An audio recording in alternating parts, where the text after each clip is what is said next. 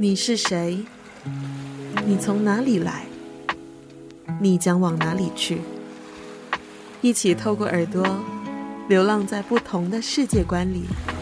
人生有限，生命无垠。愿你有勇气追求爱与自由。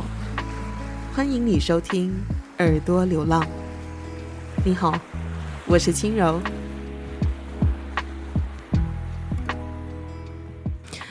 嗨，欢迎大家收听耳朵流浪播客。这个上个星期为什么没有就是更新这个播客呢？因为我很可能就是在这个礼拜会连续更新两集的内容。那第一集的这个内容呢，我想就是要请到我们耳朵流浪的第一位访问嘉宾，他是我的朋友，他也是一名生态保育工作者，同时也在做创作、内容创作的一个我觉得很勤劳的年轻人。我们欢迎维荣。Hello，耳朵流浪的听众，大家好，我叫韦荣。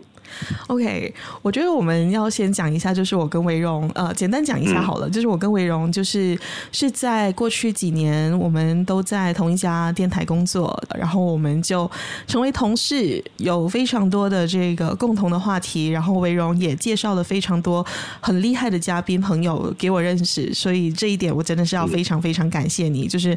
维荣的人脉非常的广啊，很多都是跟这个科学领域啊，然后生态保育领域。啊，有关的朋友们，那维荣现在你要不要讲一下？就是现在你离开电台之后，你在从事的工作？嗯，我其实就是今年第三年了吧，离开第三年了，好像是欸、我都一直待在槟城。嗯，是时间很快，就突然间就第三年了。我其实已经离开广播的圈子，但又不完全离开。这个我们后面可以再谈一点点。嗯，但我现在主要的工作呢，是属于社交媒体内容策划相关的工作，然后所在的单位是槟城的一家保育基金会，叫做 The Habitat Foundation。所以我的工作内容呢，其实就是为我们基金会有提供资金的那些研究员、非政府组织，还有其他的伙伴，就是帮他们去宣传他们所在做的那一些很值得我们去宣传的保育和研究工作。所以我是需要去他收集资料，然后要去编排在我们自己公司的社交媒体上面上载宣传。然后我记得当时就是在电台的时候，你就跟我分享说，嗯，你很想要就是结合媒体跟生态保育这一块，因为你本科念的是这个动物系，对吧？对对。可是我忘了是哪间大学。是槟城理科大学。然后现在你又回到了槟城。对，对，所以我那时候离开吉隆坡的时候，我也是很自然的，我就说。哦，我又回到槟城念工作了。可是我其实不是槟城人。嗯，而且我在跟维荣就是定时间要约访这一次的播客的时候，你刚好呃、嗯、就要出差到这个菲律宾。不完全算是出差，只是因为我去年有参加一个亚细安的这个青少年说书人计划 （Young ASEAN Storytellers）。这一个计划，然后有公就是到我们的国家公园去采访一些原住民，收集一些资料，然后所以今年呢，他们就希望我们可以去菲律宾他们的一场活动，去为他们的青少年工作坊，呃，做他们的组长，带领一些他们菲律宾当地的在念广播系 communication 这个科系的学生一起去谈，他们可以怎样子用他们的知识和专业来为我们的环境和保育发出更好更大的声音。嗯，而且我觉得现在你在做的事情，就跟你当初刚刚来到电台。嗯哦，那个眼睛还会发亮的时候，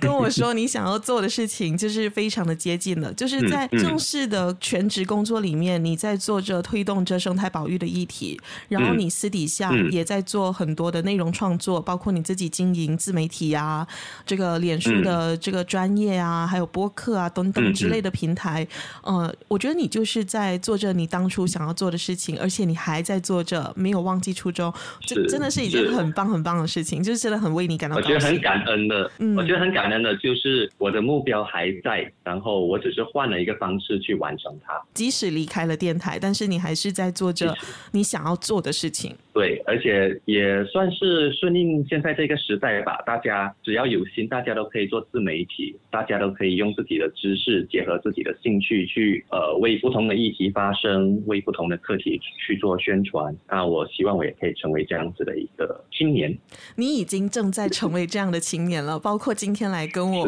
非常大方的答应我来录我的这个播客的第一、嗯、第一个有嘉宾访谈的这个集数。然后呃，刚刚其实在开录之前有很多的这个技术问题，然后维荣都幸好是维荣、嗯，就是 很大方的在等待我在处理很多的这个技术的问题。那其实我们今天呃想要谈的这个东西，我觉得就是今天我想要就是在这个有嘉宾的这个集数里面，都希望嘉宾能够从他们自己的一个专业领域，或者是自己长期耕耘的议题呃出发着手，然后去谈一谈一些我们嗯比较少注意到的课题，或者是一些可能我们应该要去注意到，但是却比较鲜少在这个主流的媒体上面看到的一些事情，看到一些课题，比如说今天我们会稍微动到的东西，就是跟原住民有关。那想要请维荣，就是为大家推荐一本书，刚好呃，这维荣想要推荐的这本书呢，是我跟维荣都有兴趣主动的 去找这本书来看，然后我自己也去了这一本书的这个推荐里。我觉得就由先由你讲吧，就是伟荣，你想要今天想要介绍给就是耳朵流浪听众的这一本书，这个题目是什么？这本书的名字呢叫做《Maahmeri Animal Folklore》。那可能对很多听众朋友来讲，Maahmeri 这个词很陌生，那它也不是一个什么英文词了，它其实就是马来西亚半岛十八个原住民的族群当中的其中一个。那他们主要居住的地方呢，就是在那个巴生港口附近的这个凯利岛 Pulau Keri。这本书呢，其实就是收集了几个他们 m a m a r y 这个族群流传下来的一些动物的寓言故事。嗯，就有一个今天读的这本书，其实是 Gerimis Art Project 的其中一本最新的出版物。然后这个组织呢，其实他们从二零一八年开始就一直都在做跟马来西亚 Orang Asli OA 就是有关的这个原住民课题有关的这一些关于艺术跟文化方面的重要的一些元素，那他们就是从这个原住民的艺术跟文化去着手，然后去做很多的这个记录，包括记录片啊，呃，包括这个研究啊，很多这个著作研究，然后很多这个。呃，书籍等等，但是他，我觉得他最重要的一个理念，他在他的这个网站有提到，我觉得是很好的一个理念，就是他们说他们履行一个原则，叫做 FPIC。FPIC 的意思就是 Free, Prior and Informed Consent，意思就是说他们做的这个课题呢，其实是跟自由、事先跟知情同意有关。也就是说，他们取得这一些原住民的，就是 consent，取得他们的同意之后呢，才会把他们的这一些文化跟艺术的，就是他们的这些素材去出版，然后让更多人可以知道，可以更深入的去了解原住民的群体。这是我觉得他们很很重要的一个理念。你维荣，你是怎么接触到这本书？我认识他们也应该不足一年，那我是去年参加了 Young ASEAN Storytellers 的这个计划之后，才开始接触到原住民的文化和故事这一个课题的。然后就觉得，如果巴谢族他们的故事里面有很多跟我们呃我们马来族群，还有我们一些华人的一些流传的寓言故事、民间传说有一些相似，甚至有一些雷同的地方的话，那。马来西亚半岛的其他十七个原住民族，会不会他们的故事和文化也有跟很多呃国内国外的其他文化重叠相似的地方，是可以去研究、发掘、去了解、去讨论的？所以我就开始去问身边的朋友，国内有没有其他哪一些人是在进行相关的原住民的文化和故事的收集或者研究的？然后就被推荐到了 Gerimis 这一个组织，也是从那里知道他们其实已经陆陆续续开展了好几个针对不从原住民的故事的收集，而最新的就是这一本《Maahmeri Animal Folklore》。而且这个《Maahmeri 的 Animal Folklore》这本书，其实它主要的这个故事讲述者呢，就是一位大姐，嗯、她是来自于这个雪州的 Pulau Keri 的这个原住民的村庄 Kampung Sungai Bun Bun 的一位，就是她也是非常活跃于很多的这个原住民文化的活动的这个议题的这一位原住民的朋友，她叫 Julida Uju。那朱丽达乌朱呢，他就像这个 Garimis Project 的这一些口述历史、口述故事的这些搜集集者呢，讲述了在这个他小的时候，包括他现在也会讲述给他的孩子们听的这一些呃关于动物的故事。那这本书其实就收集了是有七个故事。那这七个故事呢，分别有这个马来文跟英文的翻译，然后它又是一本绘本，就是 Gurmese Art Project 他们请了这个绘图者，就是由 Sharon Yap 去绘图，配合这些故事绘图，然后就完成了这一本绘本，在今年出版。这七个的这个动物的民间故事当中都非常的有趣。然后呃，在这本书做推荐礼的那天，我也有就是到了现场去听这个 g e r m i s Art Project 的负责人他们说了他们怎么样去开展这个计划，然后他们也请这个 Julida Uju 这一位故事讲述者呢，在现场也在为我们重新的选择了几个故事，然后再把书里面的故事重新的演绎出来。当然，他在现场告知现场的观众的时候，他是用这个马来文去讲述的。但是这本书里面其实也有收录这个 Mak Maree 的。呃，这个族语的版本，如果你是有购买这本书的话，你是可以听到这个族语的版本，呃，就是听到他们原原本本如何的，就是用族语去讲述这一些动物故事。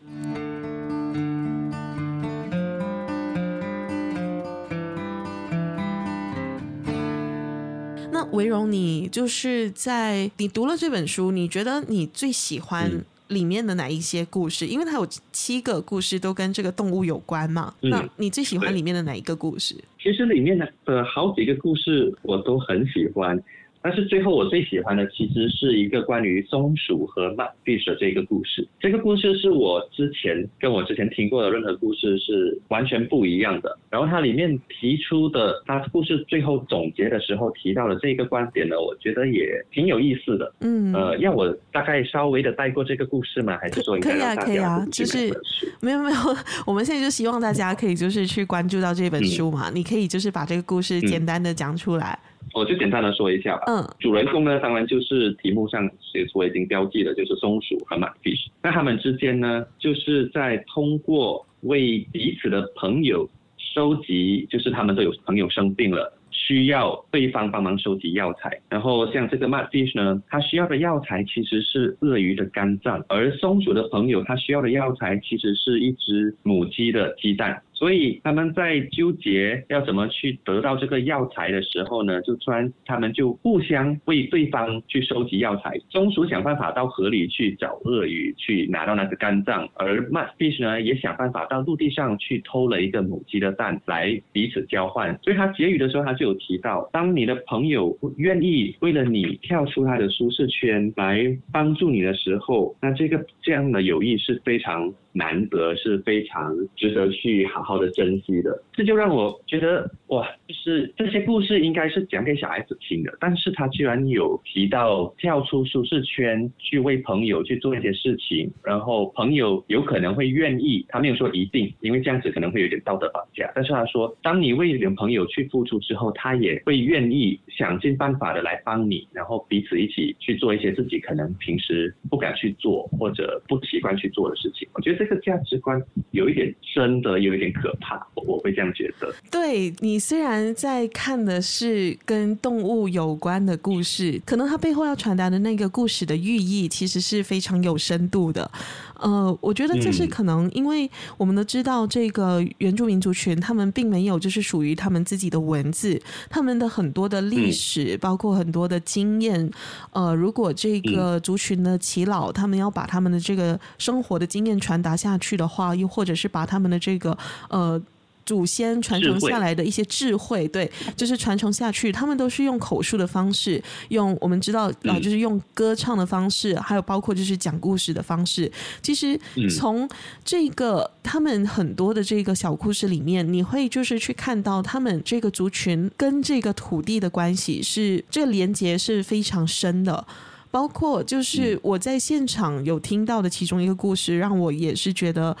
印象非常非常的深刻哦。你刚分享的这个关于呃松鼠跟 mudfish 这个泥鱼的这个故事嘛，是它的其中一个。那我就说一说另外一个，就是在现场呃这个 Julida Uju 大姐她有就是提到的这个讲述的这个故事哦。故事的题目叫做蜗牛和老鹰。你你知道这个故事吗？其中在这个第二十三页。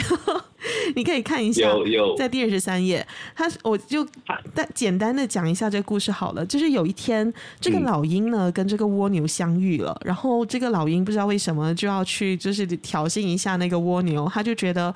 呃，这个蜗牛行动这么慢嘛，他就说想要就是叫他一声大哥这样子，就是想要称兄道弟，但是他想做大哥，他就去跟这个蜗牛说，哎，你觉得我们两个之间谁是大哥，谁是小弟啊？然后这个蜗牛的回应呢，就非常有趣了。蜗牛就跟他说：“嗯，不一定啊。虽然我知道我这个动作很慢，他就很冷静的去回应这个老鹰说。”嗯，你不一定是大哥啊，我可能才是那个大哥啊。然后结果这个老鹰就看到他这么有自信哦，他就看到这个蜗牛怎么这么有自信，然后他就问他说：“那我们就来个比赛好了，我们来个就是赛跑，看谁就是到这个终点线，就谁最快到达这个目的地的话，那个输的人就要叫赢的人一声大哥。”然后这个蜗牛不知道哪来的自信，他就说好啊，没有问题啊。结果他们就开始就是比赛了。这个老鹰当然是展开它的翅膀，然后就开始飞飞飞飞飞飞。然后结果他就飞到一半的时候，他就觉得他应该已经把这个蜗牛远远的抛在后头了。结果呢，他就他就往这个地面上去喊，去问说：“哎。”你你还在吗？你跟得上我的这个步伐吗？然后他就听到这个蜗牛的声音说：“对，我还在。”然后他就继续飞飞飞飞飞飞，以最快的速度就是往前飞。然后他又往这个地面去喊说：“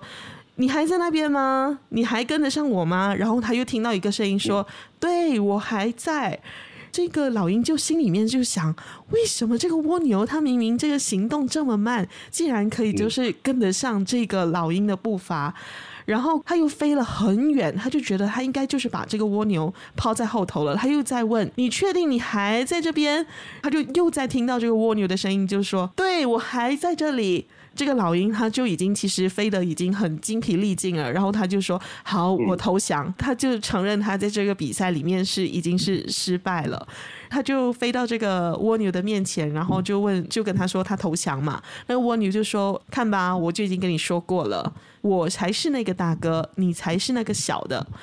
那到这边，我觉得我还是要跟现场的那个 Julida 乌珠大姐，她同样问现场观众的一个问题，我也要问你这个问题，就是为什么这个蜗牛行动这么慢，它还能够追得上这个老鹰的速度？你有看这个故事吗？你有看到这个故事吗？有，我我我已经看过了。那我问问你就没有？好，这个问题就给观众好了。就是一开始我听到老鹰要和蜗牛比赛的时候，我在想啊。这难道是我们本地版的龟兔赛跑吗？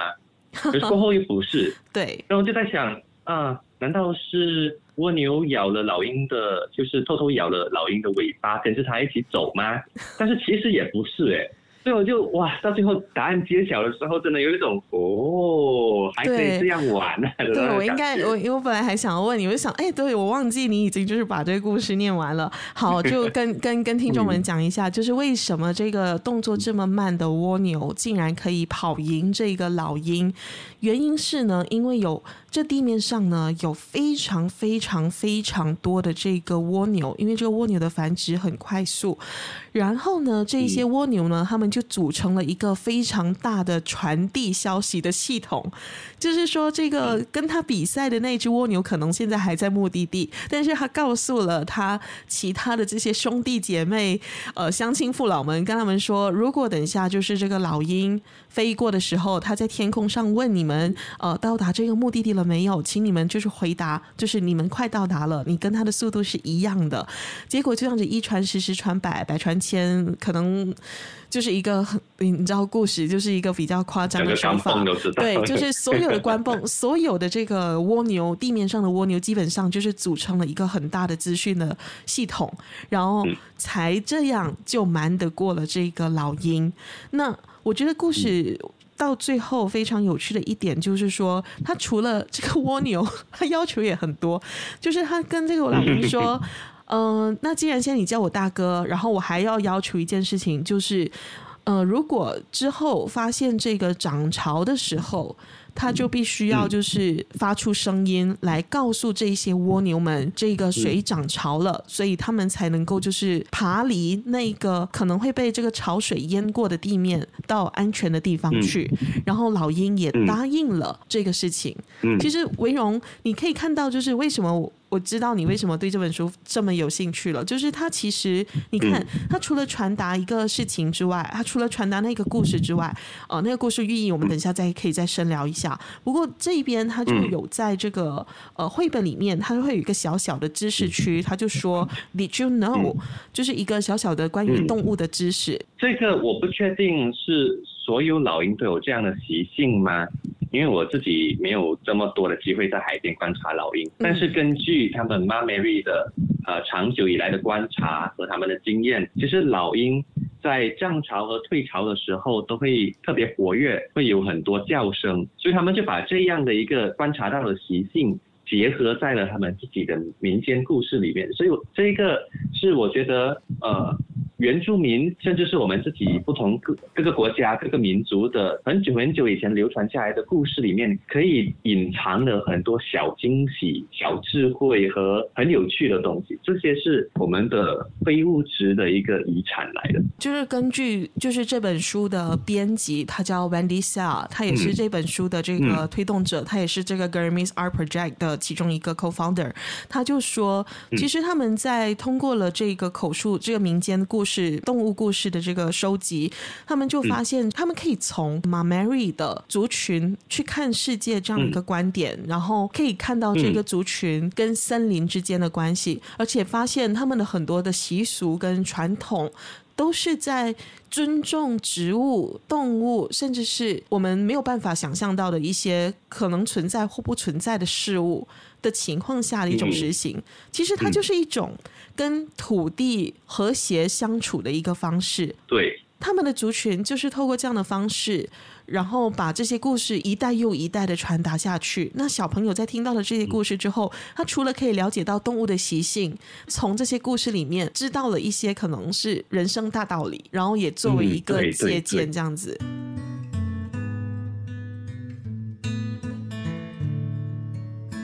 你知道吗？我在现场的时候啊，就有一个就是 GRIOA，就是他也是另外一个组织，他们常常是会到很多的场合去卖这个原住民朋友的这些手作品，他的其中一个。摊位的工作人员感觉上是一个很资深的工作人员，他就说他曾经就是在这个村庄里面听这个 Maameri 的群呃这个耆老亲口说这个故事，如果没有记错的话是这样啦，就是说他听到的那个点就是关于你可以想象到吗？其实这个老鹰它仗着自己速度很高，然后飞得很快，然后站在一个很高的位置，那他在讲述的其实是一个底层。广大人民的故事，就是蜗牛，其实指的就是老百姓。哦、那他是说，不管这个在上面的人掌握权力的人，或者是掌握自以为掌握优势、掌握权力的人，他再高高在上，但其实他到最后，他还是要听谁说的话？听蜗牛，嗯、蜗牛广大人民就是。广大人民的意思，然后就配合 这个州选举刚刚过，我就觉得这个比喻真是太妙太妙了，就是太神奇。对，他其实他那个、哦、那个工作人员他就说，他其实跟民主制度有关，意思就是说，就是人民，这是这掌权者，嗯，他们要听人民的话，因为到最后，因为我们知道在民主制度里面，就是由大多数的人推举出来，呃，成为我们的民意代表，所以他这个故事其实也在警戒那一些。拥有位高权重的人，他们的这个高高在上的这个优势，嗯、这个位置，他们不能够很舒适的，就是安安置在那个位置上面。他们也要就是对于自己身处的一个位置，就是感觉到就是居安思危，就是要知道他们的这个，嗯、你为什么可以高高在上，是因为我们让你高高在上。嗯，所以你你不觉得就是很神奇吗？这个小小的一个动物故事，可是它里面所涵盖的呃这个。寓意是很深的，对，太震惊我了。你有你有你有从这个角度去想吗？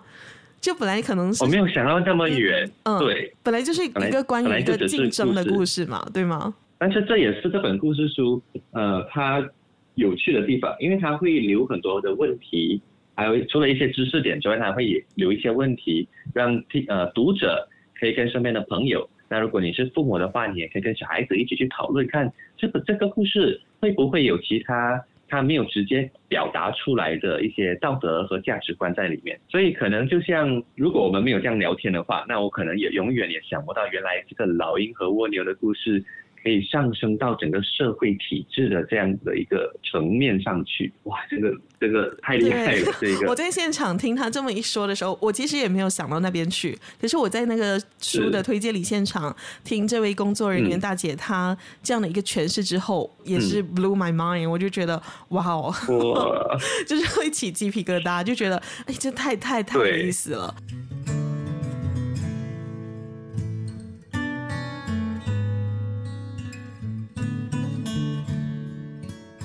那我觉得难得今天就是你在现场，除了推荐这一本跟原住民的这个民间动物故事相关的呃这本书之外，我其实更加想要就是进一步了解的，就是关于你的这个保育工作的专业领域。你刚说你是一个生态保育工作者吗？那生态这词汇，它其实包括的是动物跟植物的相关方面的知识吗？还是怎么样的一个工作专业的分类呢？呃，这个问题很好，因为我也是时常在找机会和身边的朋友解释。嗯，就是当我们一想到环境议题的时候，我们很多时候先想到了就是气候变化、水源污染，还有垃圾、塑料等等的这些问题，所以变成呃很多人在谈到保护环境的时候，先想到的其实都是解决我们城市里的垃圾和资源的问题。但是如果真的要让我定义的话，我觉得那一些我可能更倾向于把它当作是。环境议题 （environment） 的议题，而生态议题呢，其实需要接触的范围更广。我们需要谈到海洋，谈到森林，就是需要有动物、有植物，还有它们所栖息的这个环境栖息地所组成的这个生态系统。这整个 ecosystem。ecosystem 对，生态其实在英语的话就是 ecosystem，生态环境在英语就是 ecosystem，所以它不只是动物，不只是植物。它还包括动物、植物和它们的环境、跟河流、跟石头、跟土壤之间这些非生物之间的联系组成的这个单位叫做生态。我想要请问的就是，它除了刚刚你说的那一些，它也跟人类的发展有关，对吧？比如说我要开发这个土地，或者是我要不要引入电动车？嗯减少这个碳排放等等的问题，其实都跟生态有关。对，其实人类一直一直都是生态的一部分，只是我们一直觉得我们可以主宰一切。我觉得人类一直有一个呃，我可能会叫它坏习惯，就是其实从科学角度来说，人类也是一种动物。但是我们从小在学习的时候，我们一直在我们一直会说啊，世界上有动物。有植物，有人类，就是人类不喜欢把自己归纳成动物的一部分。嗯、当然我，我我们必须承认，我们有那个智慧去发明各种各样的机械，对，有智慧去发明机械来帮减轻我们的劳动力，来弥补我们先天的身体上的一些不足。但是我们忘了，我们还是有很多方方面面是需要大自然提供的。比方说，我们会觉得，哦，去森林里面要去摘呃找果子吃。要去打猎太辛苦了，我们就自己人工培育，呃，我们自己呃生那个可以结好香好甜的水果的那些用那些苗那些种，然后我们自己有自己的农场。但是我们忘记了，我们这些果子要结开花结果的话需要谁呢？我们还是需要有蜜蜂去帮忙传播花粉，我们才可以有水果。我们需要有一些鸟类来帮我们吃掉那些害虫。其实这些东西是大自然依然还在帮助我们的。如果我们不考虑到这些的话，单单我们种植稻米什么都好，我们需要好的天气、好的环境、好的水源，我们才可以有好的收成。所以人类会觉得我们有能力自己开发土地、自己种植、自己去养殖动物来获取稳定的食物来源，但是我们都忘记了，其实当中我们还一直在依赖着大自然所提供的服务，嗯，这是人类时常忘记。我觉得维荣，你这个是一个很好很好的提醒。现代的生活，现代的科技，把我们就是排除在不像原住民族群，他们生活在森林里面，他们跟这个土地的关系非常的亲近，嗯、他们懂得去尊重这个森林带给他们的这些万物，带给他们的滋养，然后带给他们的这些资源，嗯、就好像刚才你所说的，因为这个现代。生活导致我们跟这个环境常常是一个分开的状态，就变成我们常常忘了，我们其实是属于这个环境的一份子，我们也是这个组成这个环境的一部分。就是一个提醒吧，各种很多很多的这个生态保育或者是环保的工作者，其实都一直在提醒这件事情。我们都是环境的一份子，对，然后我们都有自己可以做的一个一个角色，没有人可以直接简单一句话说哦，保护环境是政府的工作，是保育组织的工作，我们每个人都有自己能贡献的一个地方。嗯，我我觉得就是，如果是回到就是我们刚刚说的原住民的这个民间的故事，我觉得这些动物的故事来自于这些原住民族群的这些故事啊。我们我在这边要坦白说，就是我们对于这个原住民族群，尤其是呃这个马来西亚原住民族群的这些，包括他们的文化、他们的历史，懂得的跟了解的也非常非常的少。那我本身会想要了解原住民课题，是因为我在台湾的时候就开始对这个原住民课题非常的呃感兴趣，甚至我我得说，我非常的惭愧的就是，我当时其实比较关注的反而还是台湾原住民的课题，然后才接触到了这个南岛语语系啊、呃，这是 Austronesian language，然后从这一些音乐。从很多的这个文化方面，我才慢慢的就是接触回马来西亚的这一些原住民的文化。我自己啦，我常常也会在很多的这个新闻议题上面看到，呃，本地的原住民族群他们所面对的一些困境，也是非常的让人就是。很心寒，然后也感觉就是非常的无力，而且很多的这个议题，包括跟土地相关的议题，包括跟原住民社群他们本身的福利的课题，有很多的这个议题都其实还在行进当中，也有很多人在为此努力着。但是因为我在这一方面的知识跟这一方面资讯的累积，并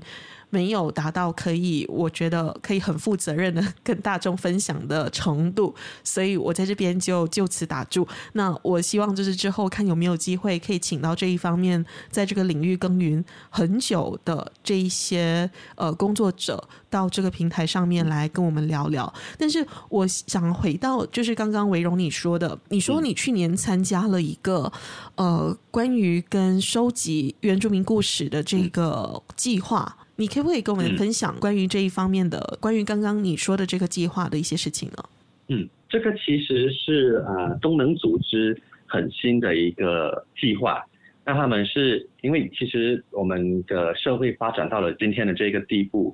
已经开始有越来越多的保育组织和研究人员开始注意到了，我们如果想要保护环境的话。除了需要有很多的专家在森林里、在海里去做呃我们说的 on the ground 或者 in the field 去做那些实际上的工作，我们现在已经到了这个阶段，是我们需要更多的人一起加入到这个行动来。不管你是呃去做志工也好，去捐钱也好，或者是有哪一些呃技能你想要帮忙非政府组织去做宣传啊之类的都好。我们需要有人把这些组织在做的事情，我们需要有人把这些科学家他们研究的成果传递给普罗大众。所以，communication 在现今的社会其实是很重要的。不，不管是环境议题还是呃人文议题，都是现实今很需要的一个技术和很需要的一个技能。所以，东盟组织呢，他们去年就第一次尝试了这一个 Young ASEAN Storytellers。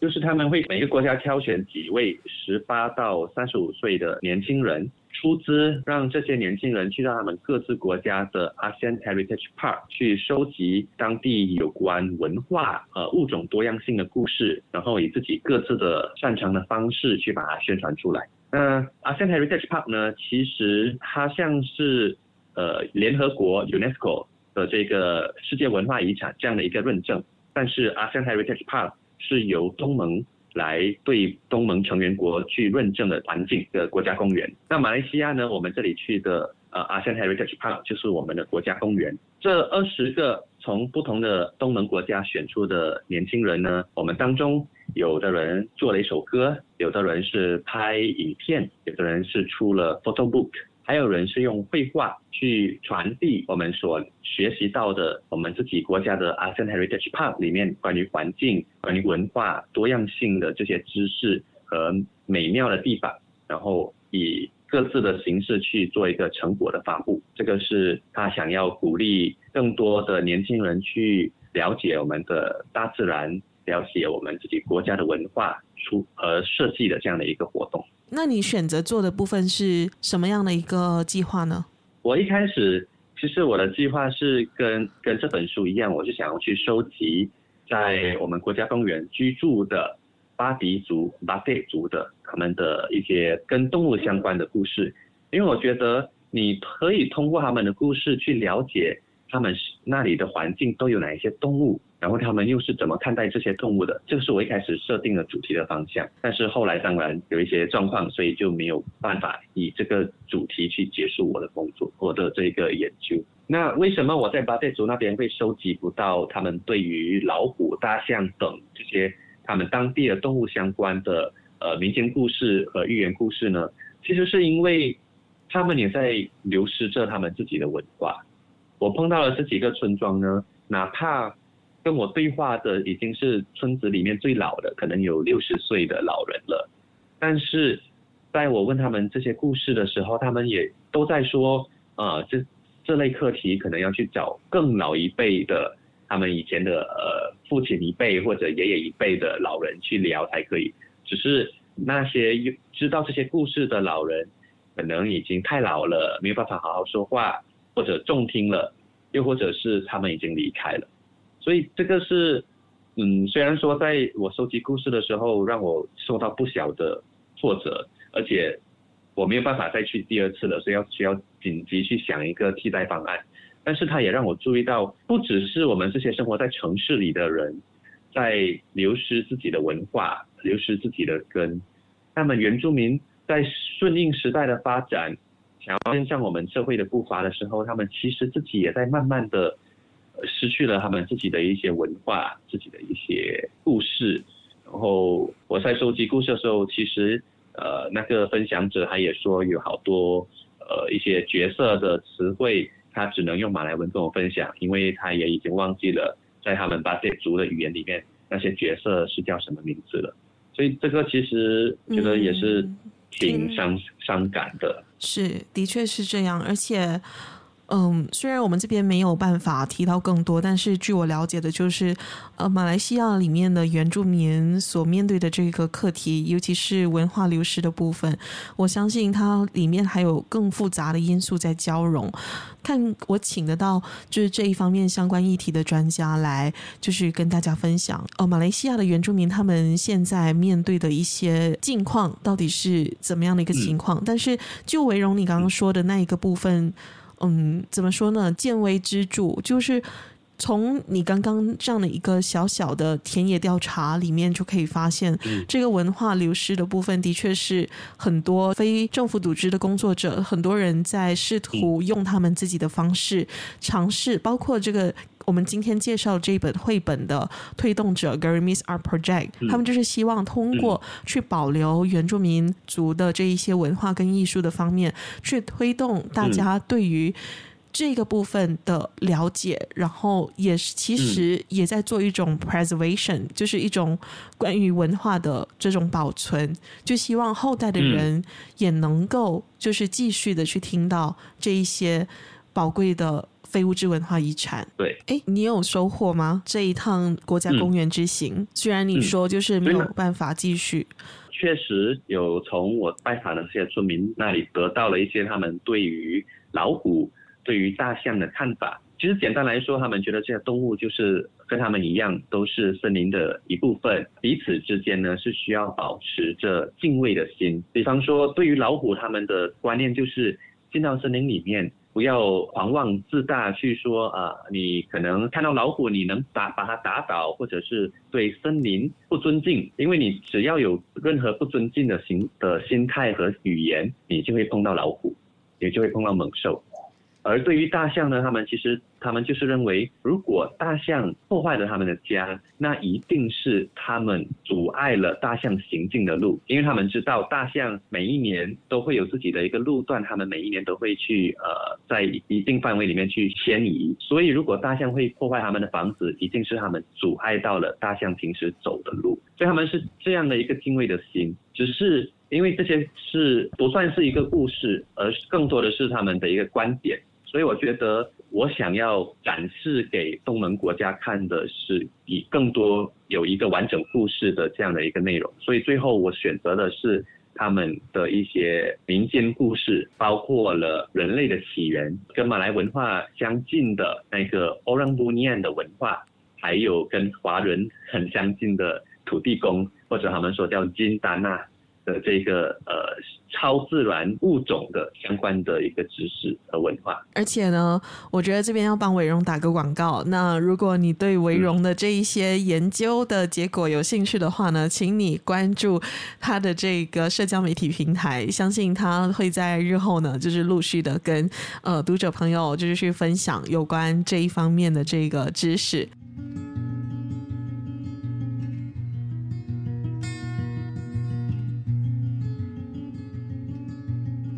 好，从这样的一个分享里面，就是可以发现，嗯，我们虽然不是就是长期在原住民课题方面去耕耘的专家学者什么的，但是只要我们有心想要去了解，就是。关于这一方面的课题，我相信都可以找到相关的资源，包括就从这个绘本入手，嗯、就是当你去接触到了这个绘本，然后你把这个绘本的故事，呃，去传达给你的身边的朋友们知道，像我们现在做的事情一样，又或者是你买了，然后跟孩子们分享，嗯、其实你就是在把这个原住民社群他们很宝贵的文化跟这些知识，也在做一个传承啊，而且也在教导我们的小朋友。包括也提醒我们自己，我们跟大自然是在一起的，我们是属于这个整个生态环境，像刚才维荣说的，整个生态系统里面的一部分。那我们在做很多日常的事情的时候，我们是不是能够就是带着一份觉知在生活？这样我们就能够减少对于这个环境的破坏，而且甚至是我们可以更加关注关于环境方面的议题，因为。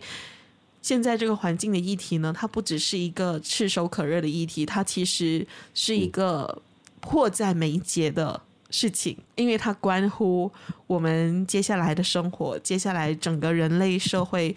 到底可以怎么样的，就是更加和平和谐的跟环境相处，然后生活下去有关。那维荣，我这边最后想要就是问问你的，就是在你这几年呃离开了电台，然后走进了马来西亚的这个呃保育生态保育的这个工作的领域，你观察到的，嗯，在这个领域工作也好，又或者是你在去推广这一方面的课题的时候也好，你发现可能对于马来西亚来说，这个环境挑战是什么？其实很多在保育方面的挑战。都源自于我们对呃环境议题的不了解，还有一些呃觉得事不相关，所以选择性的 ignore，就是不去理会。这也是让很多保育组织和学者在想要传递资讯的时候需要解决的挑战。因为现在很多人不关心，那我们想要让大家关心呢，我们需要解决语言的问题。就是像我现在做的，我我比较专注在用华语去分享知识。因为我们的很多研究是以马来语和英语进行的，所以在华语，哪怕是华语主流媒体想要报道的时候，也会遇到找不到人可以去访问，或者是说他们很难有足够的呃专业背景去翻译一些科学词汇方面的问题，所以语言是一个问题。然后第二点就是现代人的生活步伐太快了，我们平时刷手机都是看一些短视频啊，看一些影片、照片。如果我们还像早期那样是以文字来传递资讯的话，效果会很低。嗯、我们需要以更短的、更有趣、更好玩的形式去传递我们的资讯，更多元，更多元。所以这一点其实也可能间接造成了东盟他们会想要找年轻人一起来成为呃一个生态保育的传播者这样的一个原因，因为年轻人最知道他们想看怎样的内容，年轻人最知道现在的社会的呃在社交媒体在资讯传播的趋势是如何的，所以呃语言还有我们传播的形式是我们需要解决的问题，不然的话真的没有多少人有耐可以耐着性子去了解很深刻的环境议题。还有这些议题到底跟他们有怎样的关联，怎样影响到他们未来的生活，甚至是收入？就是我觉得国内还有好一段路要走的地方，就是要解决大家的尝试和大家的不关注这个课题的这样的一个状况。今天非常开心，就是邀请到维荣来到这个耳朵流浪的节目呢，作为我的第一位嘉宾，然后。嗯，不计较，就是在技术上面对的各种问题，然后非常非常的谢谢你今天所做的这一些分享。呃，也希望你就是之后在这个保育的工作上面，生态保育的工作上面，就是越走越顺利，然后都可以就是达到你想要做的事情。那我们今天的播客我们就先暂时进行到这里。那记得大家如果还想要就是继续去关注维荣接下来关于生态保育方面的一些课题的分享的话，记得去他的这个平台，这个 Facebook 的平台、脸书的平台是 It's So Wrong R O N G。然后这个 I G 的平台是 Wrongler Wildlife，对，Wrongler underscore 就是底下画一条线，然后 Wildlife 这个是那个维荣的 I G 的平台，然后维荣也有在做这个 podcast，然后这个 podcast 呢、嗯、是在这个有种人的平台下面呃去发布的，嗯、这个 podcast 的名字是。嗯和保育者话家常，好，就是搜寻这个关键字，其实就可以听到韦荣其他方面关于这个生态保育议题的分享。嗯、那我们就到这边喽，谢谢韦荣，谢谢青柔，谢谢耳朵流浪的听众。